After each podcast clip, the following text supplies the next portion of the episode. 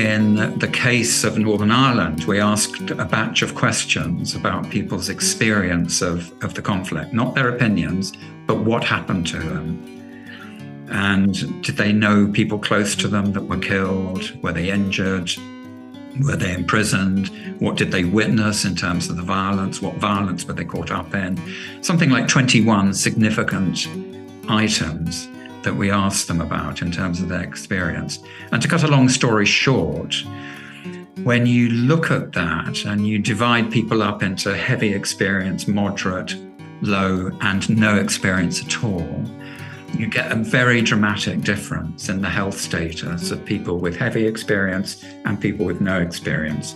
And it's glaringly obvious to me from that data, which is very unremarked on, I have to say, but it's very obvious from me that that explains the much heavier reliance on um, long term sickness and disability benefits. Hello, and welcome to this month's ARINS podcast. Our topic today is Social Security in a Unified Ireland. Uh, and that's the name of a paper written and published uh, on the ARINS website by Mike Tomlinson, who's Emeritus Professor of Social Policy at Queen's University Belfast, and also published um, on the website and um, you know in the uh, International Studies Journal is a response uh, by Seamus McGuinness of the Economic and Social Research um, Institute. So, and I should say just at the beginning that the article um, is a, a, trove of, of interesting and useful statistics um, about both present situation and the you know various possible future situations. Uh, and in addition, you know, it, it raises a number of very interesting sort of policy questions. Maybe, Mike, we can kick off um, with with you. And maybe you could just tell us briefly what's the sort of scope and purpose of the article? Well, perhaps I can go back to late 2019, early 2020, before the pandemic kicked in, when I started research on this paper. At that stage, I was becoming increasingly frustrated with the debate around unity, which was being conducted at a very high level of arguments over the constitution, the conditions for a border poll. Could the South afford the North? You know, some economic analysis.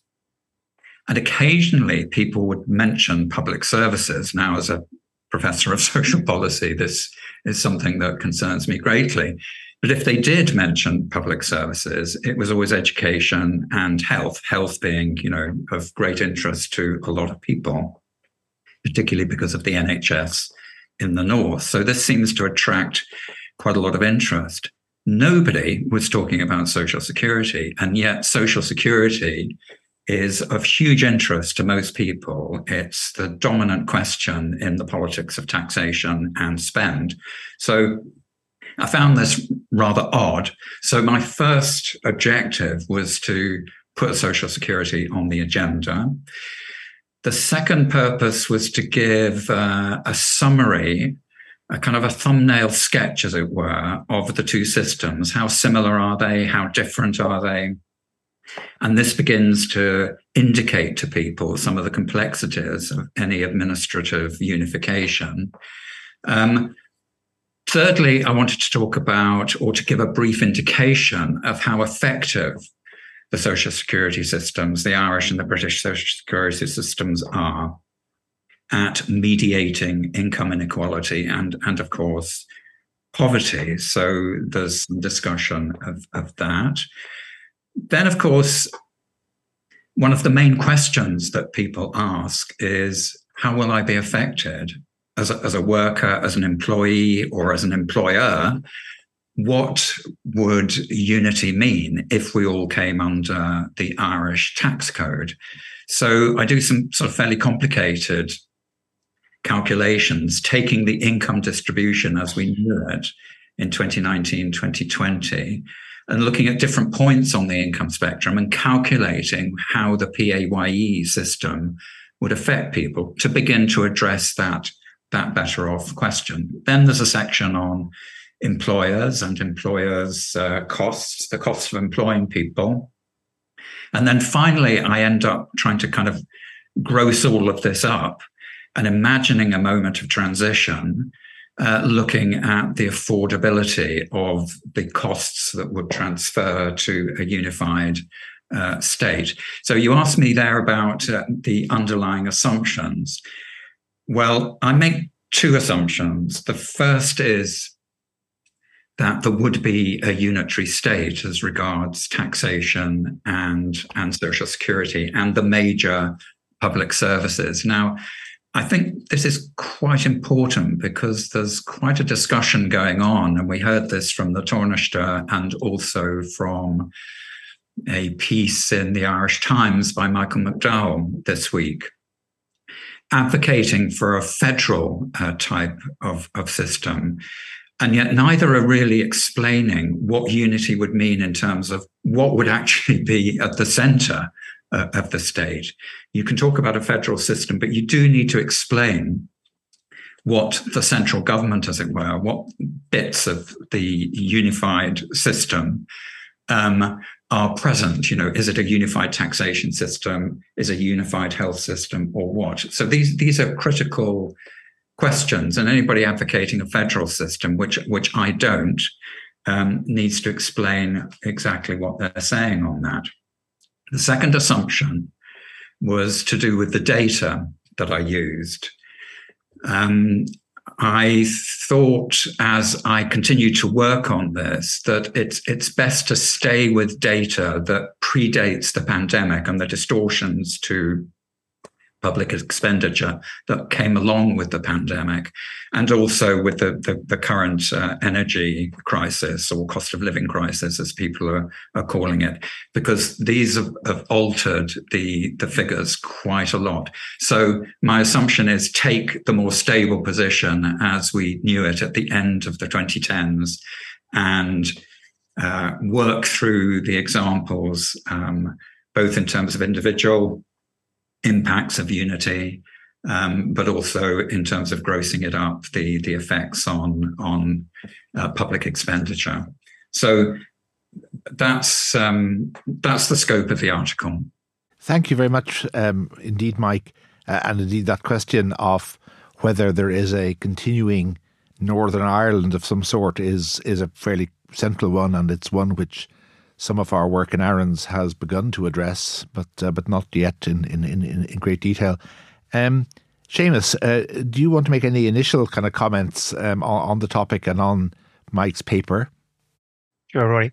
Um, really, just to start by by congratulating Mike. I mean, the um, the amount of work that and what is achieved here shouldn't be underestimated. I mean, what Mike has has done effectively, um, without having the resources of a of a research institute like the ESRI behind him, is, is to effectively map uh, both social security systems uh, against each other uh, in key areas, uh, examine poverty rates, how um, differences in welfare payments uh, compare after accounting for or differences in price levels, the impact of, but then more importantly, I think what this research, where this research goes beyond what we've done before.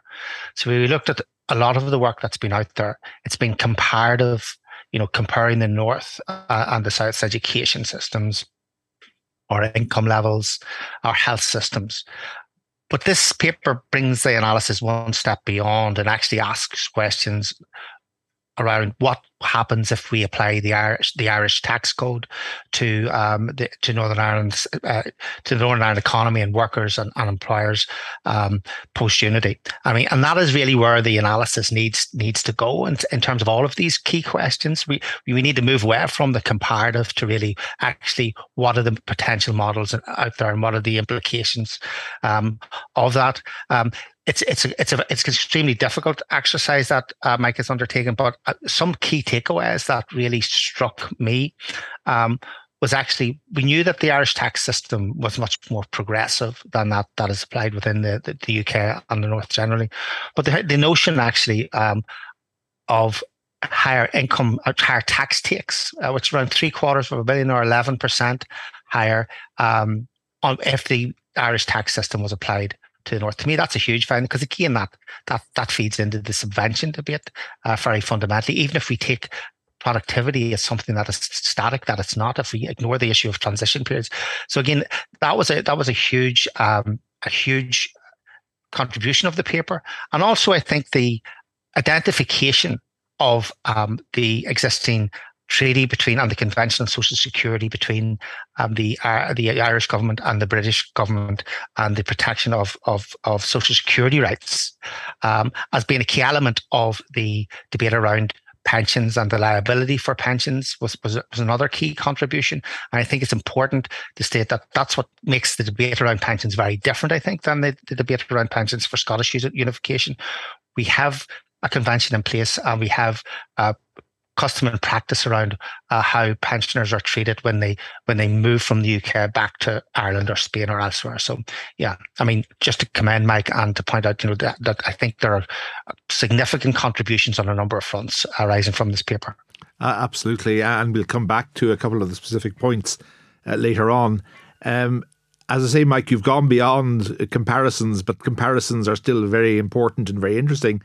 Um, so maybe you might just give us a, a, a, sketch of the sort of aggregate levels of, of current social security expenditure north and south, uh, and also the, the differences in the kind of uh, measures that are involved. We'll talk about the outcomes for individuals in a in a moment, but as I say, initially, you know, the overall picture of uh, of the, of the of the size and uh, the allocation between different headings.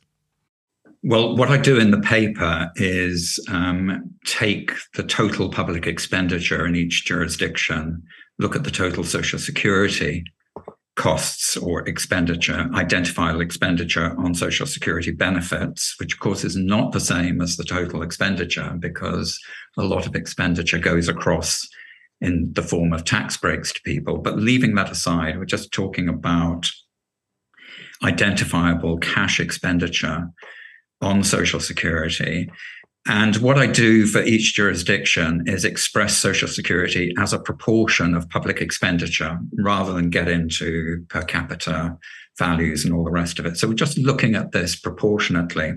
And at the start of the, the 2010s, in the north, you have a situation where social security is about 32% of all total, the total of identifiable expenditure. By the end of that decade, it's gone up to 39%. And what's happening in the north there is that the increasing costs of pensions, that aging population that you have uh, in the north compared to the relatively young population in the south, is kicking in and a fairly kind of linear trend that's going on there. This contrasts with the south, where in 2010, um, Social Security as a percentage of all public expenditure was 45% compared to that 32% I mentioned earlier in relation to the North. Why was that? And actually, it continued to rise for a few years. Uh, um, why was that? And that was to do with the disruptions and the unemployment caused by the banking crisis. That, that's what was going on there.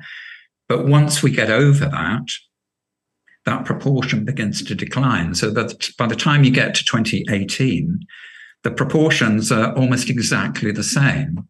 Now, that has changed a bit in the South. I think in the latest budget, the figure has come down e- even more. The proportion spent on cash benefits as a proportion of uh, total expenditure. Seamus will be more up to date with this than I am. I think it's come down a little. But it's very interesting to me that we arrive at the, the more or less the end of that, that decade and the systems look very similar in terms of the proportion of total um, public expenditure that is going on social security systems. The other interesting um, thing is the distribution of that between different kinds of beneficiaries pensions, the state pension is, is the most important factor here because the vast majority of expenditure goes on, not the vast majority, but a big chunk of social security spending goes on state pensions. So you arrive at a situation for the North where 42% of all the social security expenditure goes on pensions.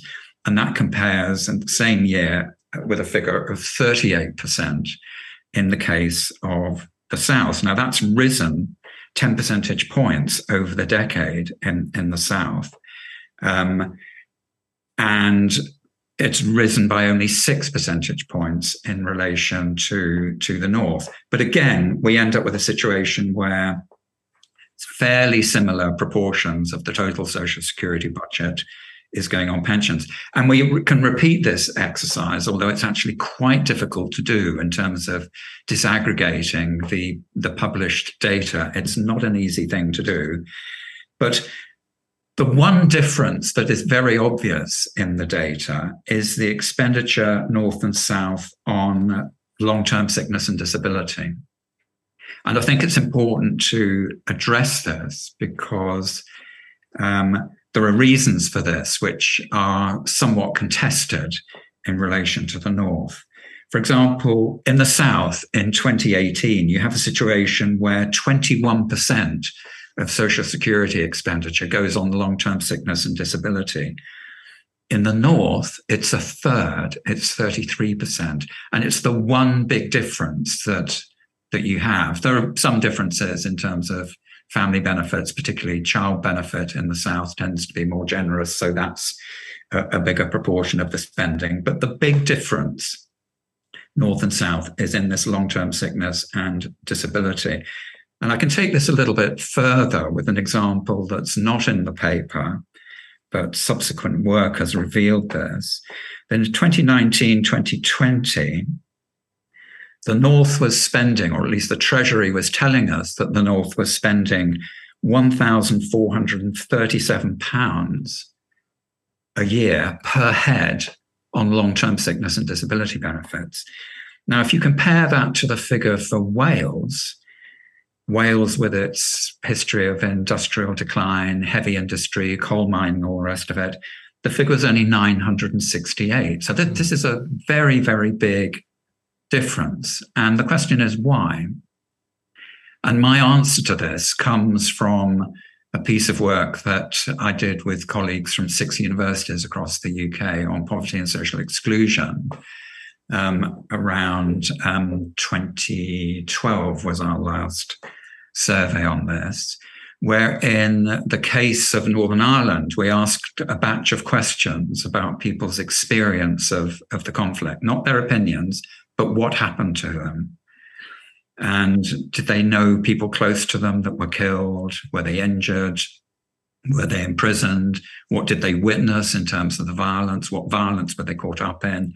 Something like 21 significant items that we asked them about in terms of their experience. And to cut a long story short, when you look at that and you divide people up into heavy experience, moderate, low, and no experience at all, you get a very dramatic difference in the health status of people with heavy experience and people with no experience. And it's glaringly obvious to me from that data, which is very unremarked on, I have to say, but it's very obvious from me that that explains the much heavier reliance on um, long term sickness and disability benefits. Yeah, that's very interesting because, of course, uh, there's a lot of uh, of talk in Britain uh, about the you know what some people on the right in particular would regard as an excessive aggregate level of expenditure on on long term illness health uh, benefits. And the striking thing is, as you said, Northern Ireland, what is roughly calculation fifty percent uh, higher per per head than um, than Wales. And I should have clarified earlier, I suppose, that of course Northern Ireland, while it would have had the capacity to, to vary social um, security payments uh, has, in fact, really since the 1940s, uh, aligned itself entirely with the with the British system. Am I right in, in that? Well, it's constitutionally a very, very interesting question the degree to which Northern Ireland has autonomy over spending decisions or social security policy, let, let's put it like this. Legally, technically, it does. In actual fact, it doesn't because the Treasury controls the purse strings. And, yeah. and this, this constitutionally is a very, very interesting uh, issue. Now, there have been challenges to um, the Treasury telling us what our Social Security uh, policies should be. The most important one of those was over the implementation of welfare reform in the mid 2010s, where Stormont refused to, to go get back up and running unless there were some mitigating measures because people, politicians felt that the introduction of universal credit, especially, was going to be to the detriment of, of people. So there was a bit of a political standoff of that kind, but all of those mitigation measures were, were fairly short term. It's interesting that in the past, unionist governments, there's a famous example in Brendan O'Leary's um, second book of his, his trilogy, where he talks about the blatant sectarianism of Stormont in trying to vary payments um, of family allowances to, to large families. They wanted to restrict uh, the payments. And there was a similar standoff in a way with the Treasury. Uh, it was very much below the radar, but um, people know about this now. And the Treasury put its foot down and said, no, no, we're not allowing you to do this. So they, they got back in line on this. And there are other examples of, of minor variations. Um, but, but essentially, uh, the Treasury calls, calls the shots here. And the amount of variation that has taken place has been minor. It has been significant in trying to mediate some of the worst effects of George Osborne's austerity. It, it has worked to a certain extent and has prevented poverty rates uh, rising as they might have done during that period to a certain extent. But yeah, um, this is why Social Security, again, is constitutionally very, very interesting. Um, we have control over spending, apparently, but we don't have control over the budget and the funds to raise it. National insurance is not a devolved yes. tax, um, it's a reserved tax. Uh, and although there's discussion that the Fiscal Commission has come forward with, with the possibility of varying uh, income tax, like um, goes on in, in, in Scotland, We've got nowhere near any of that. Obviously, we've got a dysfunctional Stormont at the moment and no up and running government. So there's very little discussion of the way forward on that. Thank you. You know that's I, I'm I'm I'm better educated now than I was at the start. Um, you also in your in your paper you, you talk a bit about the uh, the taxation um, and indeed the social insurance, national insurance uh, arrangements, and you have a very interesting table where you look at the and the relative impact of those deductions uh, on the, the pay packets of workers and uh, employees at different levels of, of, of, income. I mean, perhaps then you might move on now to the question of outcomes um, for individuals and for society as a, as a whole. I mean, first of all, um, you, you know, poverty levels were mentioned earlier. Um, so the overall effectiveness, if you like, of social security policy. Uh, and secondly, then, um, how different individuals um, come out um, when it comes to the intersection of, of tax uh, and social welfare. Well, I suppose one of the criticisms of the paper might be that I've ch- chosen a very, very simple comparison in terms of poverty rates. Really, if we wanted to compare poverty north and south, we would we would need to compute equivalent incomes across the whole of, of Ireland and then compare household incomes to that level or to the 60% threshold. But I've, I've taken the, the European or the Eurostat convention, which is simply take the distribution of income, disposable income in a country, in a jurisdiction, and establish that 60, uh, 60% threshold and look at the proportion of households or individuals of different kinds who are below that, that threshold. That is the definition, the loose definition of income poverty. So I, have taken that and I've applied it in the case of um, published data by the CSO in the case of the South and, and NISRA in, in the North. And you can see that poverty amongst pensioners and poverty amongst children is persistently higher in the North than in the South. And the question is why? Um, and we know that income inequality is much greater in the north than in the south, although income inequality is not as great in the north as in the UK as a whole, but it's still up there. obviously, because the North is subject to the British taxation system. So you have you have that uh, situation in terms of income inequality as measured by the Gini coefficient or by the proportion, the share of income that goes to the bottom 40% of, mm. of households. So we, we have we have these measures, and it's very clear that the South is better than the North in terms of poverty level, poverty rates, and so on. And the reason is fairly simple, I think. It's because income inequality is higher in the North and benefits are lower. Those are the two main factors. Uh, so um, it's not just income inequality, wages tend to be lower as well. But those are the two principal factors that explain um, why the situation in the North is worse than in the South.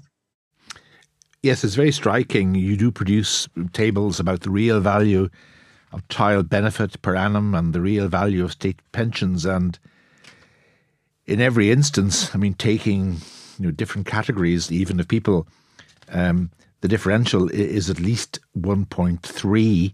Um, and and rises to two and a half times in, in certain other areas. So that is very striking. And presumably, when you also come to the measurement of poverty, um, you know the the basis of the calculation in Northern Ireland is already uh, lower than the basis for calculation in, in the south of what sixty percent would be.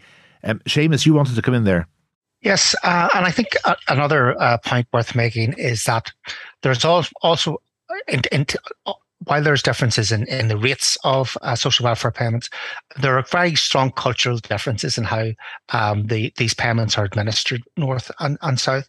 Um, so in the north, if we look at unemployment uh, benefits and the assistance to, to the unemployed, um, it's a much more punitive and stringent approach to activation policy. We see much more uh, application of um, sanctions to unemployment individuals who don't uh, meet certain criteria. The test for personal independence payments, uh, it seems to almost be the case that you know you have to get uh, disallowed and appeal before that is um, um, you know given to individuals in the north. Whereas in the south, it's a very different um, approach. I mean, I, I, would almost say that social welfare recipients on, under this particular uh, Tory administration are demonised right across the British uh, regions uh, and the north, and that is certainly, in my view, uh, a very cultural dif- difference in terms of how welfare is administered in the Republic. For example, um, this week the ESRI um, we um, published a report on profile in the long term unemployed. And this is a model that I've been involved in developing. It's the second iteration of it. It sits within the social welfare offices. And on the day an individual uh, makes a claim for unemployment, uh, they're asked a series of questions and they're given a score in terms of the probability that they will exit to a job. And if they have a very low probability, then the notion is, well, we let people who are going to get jobs go away and we'll, we'll call them back in six months and we'll see what's happening if there's a problem. But for the people who have very much more troubled labour market histories, then they can have more resources uh, allocated to them in terms of job search assistance, help with CVs, um, training opportunities, etc. So it's a very different environment uh, for for welfare recipients in the Republic than it is in the North. And I just sort of I wanted to make that point. I, I think if I could come in on that, um, people really underestimate the degradation of social welfare, of public services generally, that's taken place in the UK since round about 2012, 2013. Um, I was part of an advisory group um, developing an anti poverty strategy for the North, as requested by the minister responsible.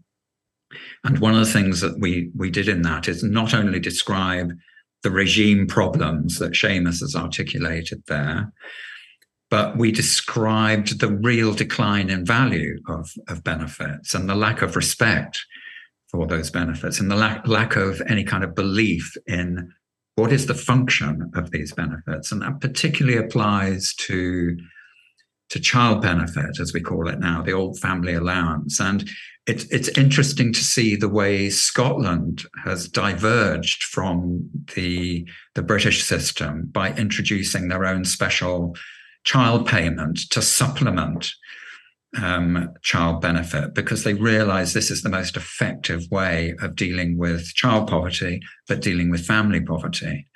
Um, and we recommended a very similar uh, kind of payment, but it, it's barely compensating people for essentially the, the degradation of social security that's taken place over the last 10 years. And sadly, we may be in for another round of it. Um, it may be an issue that splits the Tory party in Britain. I, I don't know, but um, we're in a very, very dangerous situation in terms of further degradation. And as for the whole notion that uh, people kind of choose a life on on benefits, and you still hear some of this this rhetoric. Um, as far as I'm concerned, it's complete and utter nonsense. Nobody chooses to be shamed by visiting food banks. They just don't do that voluntarily. It's we're involving hundreds of thousands of people in this kind of shameful 1930s kind of soup kitchen mm-hmm. sort of uh, uh, activity, and and it's it's obviously I believe it's dreadful. um, you you also just uh, just to mention briefly, you also take a look um, at the incidence of um, tax, PAYE deductions, and um, social insurance and so on, on on different income categories. I mean, would it be fair to say that there isn't necessarily a huge difference um, in the impact of those systems um, between Ireland and Northern Ireland or Ireland and the UK? That on the whole, um, lower paid um, workers in, in Ireland and, and, and workers with children do a bit better. Um, and when you go up the income scale, maybe there's a sort of a marginal advantage close to the top uh, for people in Northern Ireland, although that doesn't seem to be carried through to the um, the, the the the ninetieth, the highest percentile that you look at. Is, is that a fair summary? It is a fair summary. Um, I, I, don't know whether we want to recite some some figures here, but um, Irish social insurance at the 20th percentile, somebody would, um, the 20th, 20th percentile of earnings would uh, make a contribution of 17 euro 60. The equivalent contribution under the British system would be 29 euros 40. But some of those differences do even out according to circumstances and according to salary level. And as Seamus was saying earlier, the point is that the income tax system in the South is more progressive so that you see on the table in the article that I'd done that at the 80th percentile, the British income tax would be a weekly charge of 131 euro 90 whereas under the Irish system it would be 178.10. So you know that that's 50 euros difference in in the income tax level mm. but by the time you've put income tax social insurance and the universal social charge together um, for the most part and applied that to northern salary levels as as they existed at the time that we did this 2019 uh, most people would actually gain under the Irish tax code. They would gain between 12 euros and 19 euros, 20 euros a week until you get up to the 70th percentile and then they begin to lose. Yeah. And and just and just one other thing very briefly, you, you mentioned at the beginning that you've also looked, of course, at the burden of, of social insurance or national insurance on employers. Uh, again, not an enormous difference, but you maybe you might just say a quick word about about that. Yeah, um, what I say in the article is that employers of lower paid workers in the north may be slightly worse off in terms of social insurance contributions than um, they are at the at the moment, but. Um, they, this will be more than compensated by gains that they'll make in lower corporation tax. But uh, this this actually relates both these points: the consideration of the position of employees and the position of employers relates to a suggestion that I made in a contribution to the Ireland's Future book that was was published um, a week ago, where I suggest that we need to begin to think about developing online facilities or online apps where people can actually find out whether they would be better or worse off given their current circumstances under the Irish taxation system or under the Irish tax code as it changes. So this begins to kind of tune people into how mm. things work. Um, and they can see according to their their circumstances whether they're going to be better or worse off. And the same kind of facility needs to be there for employers. So we employers can engage in that kind of OECD exercise of what is the cost of employing people, comparing their current situation with the situation in the South. Okay, if we can now move on to the, the future or to a possible future, um, and a couple of sort of you know questions sort of jumped out at at me, um, and the, the first being if you were to equalize um, well payments uh, and taxation post unification you know what would the impact be on individuals? What would the overall cost be? And you know what would be a realistic time frame for bringing that into effect? I mean you've already we've already i think established that the the taxation and social insurance elements are not that different um, so moving from one system to the other wouldn't necessarily radically change things for individuals, but obviously the levels of payments are quite are quite are quite different. Um, and of course, um, you know, I, I my own personal opinion is anyway that politically it would be very hard to sustain for very long um, a system of, of sort of differential social um, security payments. But maybe you might like to talk about maybe both of you would like to talk about that. Yeah, sure, sure. Um, yeah, I think that I agree with Rory that it, it it's not something that's that's sustainable in the long run, having differential rates of social welfare payments. However, it depends upon the context. If there's a border poll accepting reunification, and if there's a transition period of say five years or two years, I think during a transition period, um, those differences would be more tolerable. Uh, but people would have a reasonable expectation at the end of that or during that there would be some convergence towards our complete assimilation of rates at, at the end of it. So I, I, think it it depends on how the general sort of political uh, question is is is is addressed, how it how it is resolved.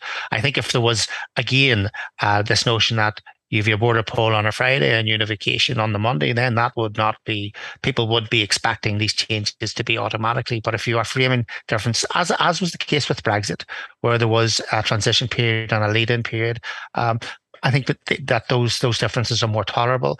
Um, and then the, the, question is, what do we do during that um, that period? There will be demographic changes that will affect the bill at the end of that. Um, but then there needs to be policy questions uh, addressing general um, low levels of productivity um, in in the north. So you could have a higher um, potentially social welfare bill at the end of it, but then you could have higher tax receipts if you're able to affect the education system or foreign direct investment in a way that boosts the other side of the equation that Mike has been showing in terms of the tax receipts. I mean, Anna, well, sorry, come in in a second, um, Mike. But either of you, I mean, any any even ballpark figure for what the additional cost to the exchequer and the Irish exchequer, as it would be by then, would be of of such a move. I mean, assuming and a big assumption, assuming no change in comparative economic performance. Now, that's a, a very large assumption, which um, which people are rightly would, would caution against. But um, but in a static exercise, if you like, um, any idea of what sort of overall figures we'd be talking about? Well, um, I I do attempt um, a, a, table that. Uh, estimates costs at, at the moment of transition. And um, I particularly pay attention to pensions and to child benefit.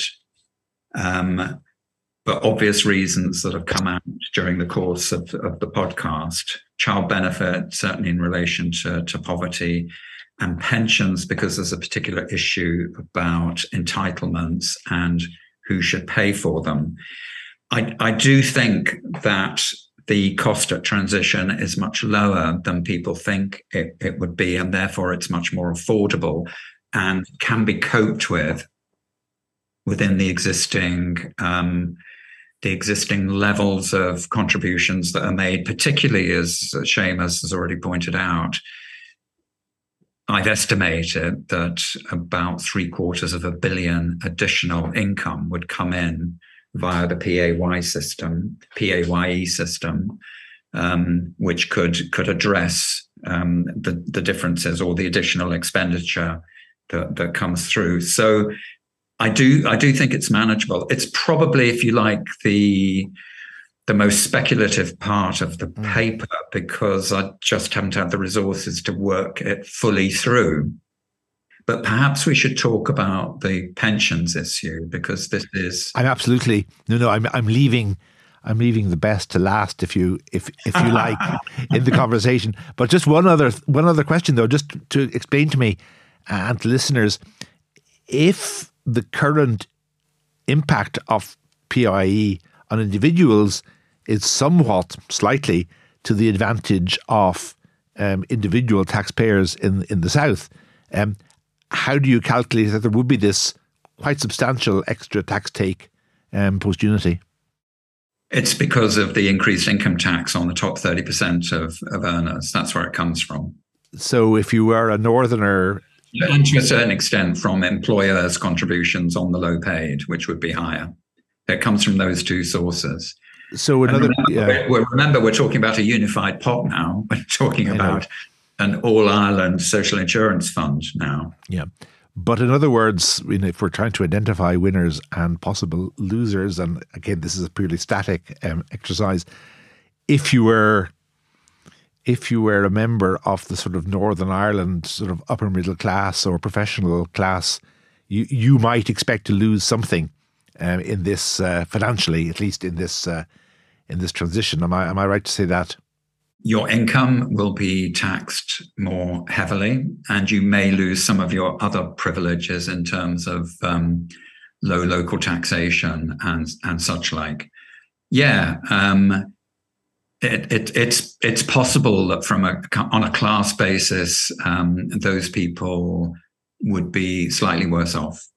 Okay, well, pensions indeed, and this is a, a, a very important part of your of your paper. And as uh, Seamus was saying earlier, you you have highlighted the um, agreement reached um, between the British and Irish governments uh, in the course of of, of the Brexit uh, negotiations, or in the context of the Brexit negotiations. But maybe you might like to to say, because I think a lot of people will will say, well, hang on a moment, um, how confident can you be um, that state pensions will actually you know continue to be paid by the British government for you know a substantial period. Well, let's not exaggerate what what I'm saying here. Um, we're, we're talking about the entitlements of individuals who have contributed over their, their working life. We're talking about existing state pensioners in the North and the expectation that the Treasury would continue to pay those entitlements. That, that's what we're talking about. We're not talking about some kind of grand commitment of the Treasury to carry on paying pensions for forever and ever. We're talking about entitlements that people have on an individual basis, on the basis of their contributions over their working life. And um, Europe, in its wisdom, recognizing that workers move from place to place, developed a system from the early 2000s onwards whereby states would recognize the work records and the insurance contributions of people that are moving around different countries when it came to calculating their notional entitlement. Why this is important is under the Irish system, for example, um, the rules were changed recently to you will not get a state pension if you haven't contributed or if you contributed less than 10 years that's a kind of a kind of threshold so let, let's think about the situation of northerners retiring within that 10 year, year period they'll have only contributed say six or seven yeah. years into this new united ireland social insurance fund does that mean they get nothing back from that well, the convention says, no, that's not true. You're required to consider people's full working record. So let's assume they've worked all their lives in the North under the UK system and they've worked seven or eight years under United Ireland system.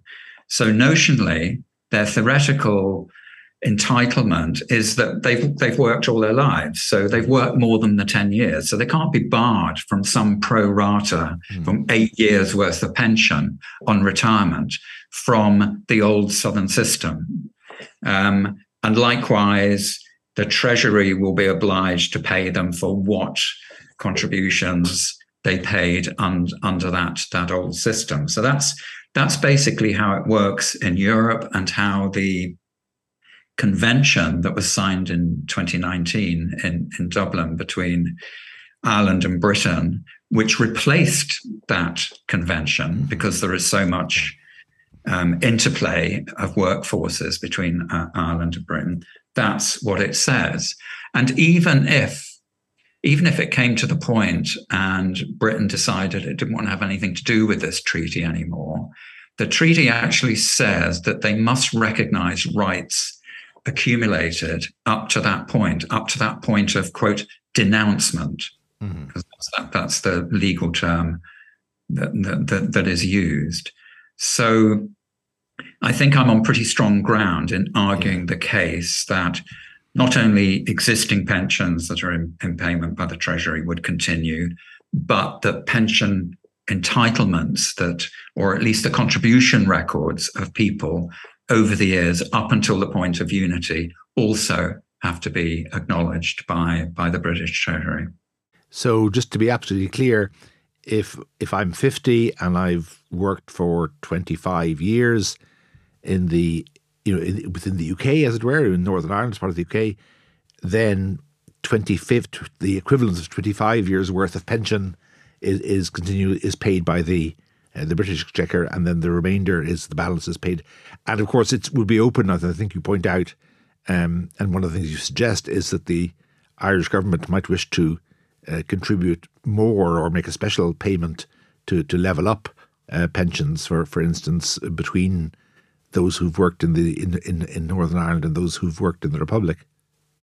I mean, I haven't made a fully worked through plan for this, but yes, certainly it would be open to the new unified state to supplement the poor pensions that have been earned that have been earned yes. by by people people in the north. Now, bearing in mind that the way that this system works is that you're you're qualifying, if you like, for so many years pro rata of the British under the British pension scheme versus the the Irish pension scheme, and those two payments. Um, at the individual level, uh, make make up your sure Sure. Your pension. I mean, it, it's uh, it's actually very very difficult to get data on this, but um, the latest data I was able to to get hold of from the European Commission applied to 2018, and at that point, Britain was paying for about half a million pensioners living in European countries, including 133,000 living uh, in the south. Now um, very few of those people were on a full pension. It was all part yeah. pensions, judging judging by the average amount that, that was in, in payment. So those people who had worked for some years in, in the UK were receiving a payment from Britain, from the British Treasury or from the Northern authorities. Um, and they're also receiving something from the South, presumably. So that, that's that's how their their pension income is made up. It's made up of two sources. Or if they'd spent a bit of time in Germany, more than five years in Germany, um, yes. they'll they'll be getting something from there too. So, I mean, if I if I may play devil's advocate, um, uh, and well, the fact that I will be presenting a notional British government view does not mean I think they're diabolical. Um, the the argument might be, well, look, this convention, and indeed I, I was involved myself to some extent in its negotiation. The idea would be that this is meant to sort of regularize the situation post Brexit and that it didn't contemplate or doesn't contemplate you know, an enormous shift um, in responsibility and jurisdiction of this of this sort.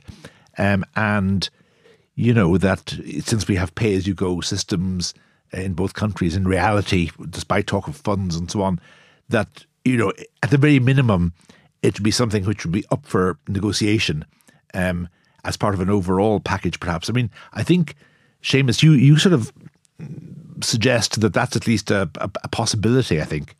Well, I I do in the context. Uh, if you look at the behaviour of this current uh, British government, and even though you know th- there is a treaty in, ex- in existence, you know we've had the British uh, Prime Minister uh, at, at, at, question time today standing up again, reiterating um, their position on the Northern Ireland Pro- Protocol bill, which most people uh, seem to accept as a breach of international law. So I, I, you know, I think um, the the reputation of the of the British uh, state has been fundamentally damaged by this administration. I'm not sure that changes uh, if you have a different um, British government in place. It may or it may not, but you know, I think you, at least have to be prepared um, uh, for a, a, future British government in a negotiation on unity following a ratified border poll to be at least be prepared to seem to renege on prior um, commitments um, in an attempt to sort of uh, you know negotiate the best deal for themselves. I don't I don't I don't expect it'll be any different to be honest, Roy.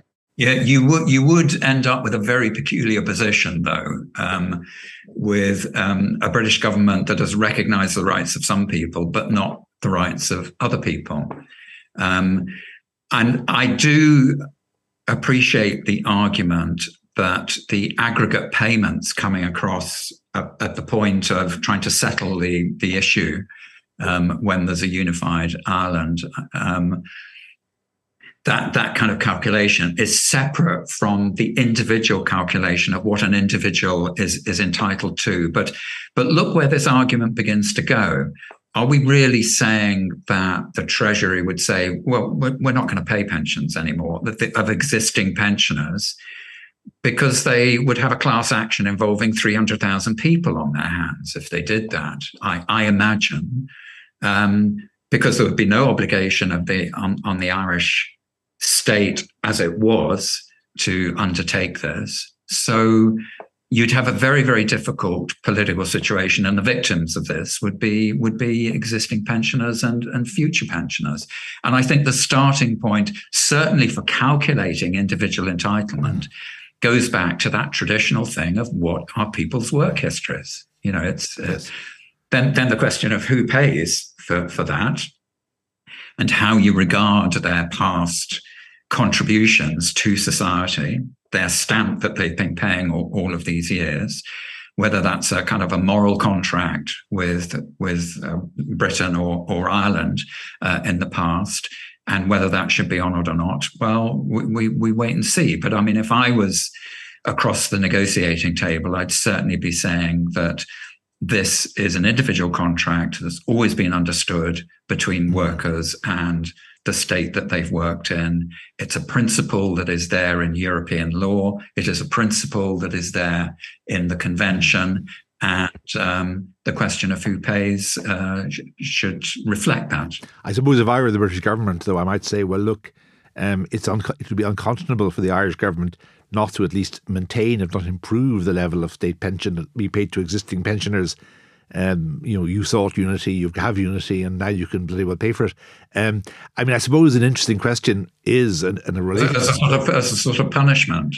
Well, not even a punishment, but simply a, a recognition that the well, the Irish government has assumed responsibility, which is actively sought, if you know what I mean. But no, I'm look, I'm not good. I'm not. I'm just just a just a sort of a thought. I think one of the key things in this whole discussion, also about the subvention, this came out in John Doyle's paper and in other discussions I've heard. I think it's very important to realise that the the so-called subvention, and I think your paper has shown this as well, is while you can calculate, look at the different elements, that in fact, you know, what those elements might amount to in the future depend a lot um, on you know policy decisions, um, you know, and the outcome of negotiations between the the governments, and also, of course, the question of economic growth as as as well on the on the on on, on the two sides. This has been a really, I mean, fascinating discussion. I, I have to say. Um, and I just wanted to know um, if either of you wanted to make any kind of final points. Is there anything I, I, I didn't touch on or we didn't touch on which you would have liked to, to see covered? Maybe Mike?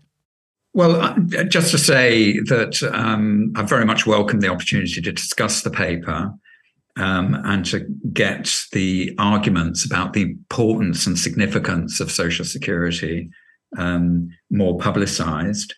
Um, I regard the paper as very much a preliminary attempt to do this. It doesn't have all the answers by any means. It's beginning to open up some of the questions that, that we need to, to answer. Um, there's a lot of issues around administration and the workforces that um, look after uh, social security, the way that that is organized in the north, and how much goes on in in England in relation to um, insurance records or the calculation of child payments or hmm. w- whatever the case may be. So there are a lot of administrative complexities apart from anything else. Uh, and we haven't we haven't talked about the dissimilar aspects of the British versus the Irish social welfare system, uh, and particularly the unraveling of universal credit, yeah. which would be required. Uh, and nor have I anticipated some of the latest discussion around the, the direction that uh, the social welfare system should be taking uh, in, in the South. So the, there's um, it's very much a, an opening up of, of, questions, and hopefully people will take it forward. With uh, one point I would make uh, around this is that I have been slightly um, not astonished. I've been slightly surprised that some of the commissions that have been sitting in, in the South, mm. considering very long term, long range questions about the sustainability of pensions, for example, where they're computing things over the next 70 years, have not been asked to think about the possibility of what would happen if there was unity um, what would be the implications of that on our thinking about pensions, long range?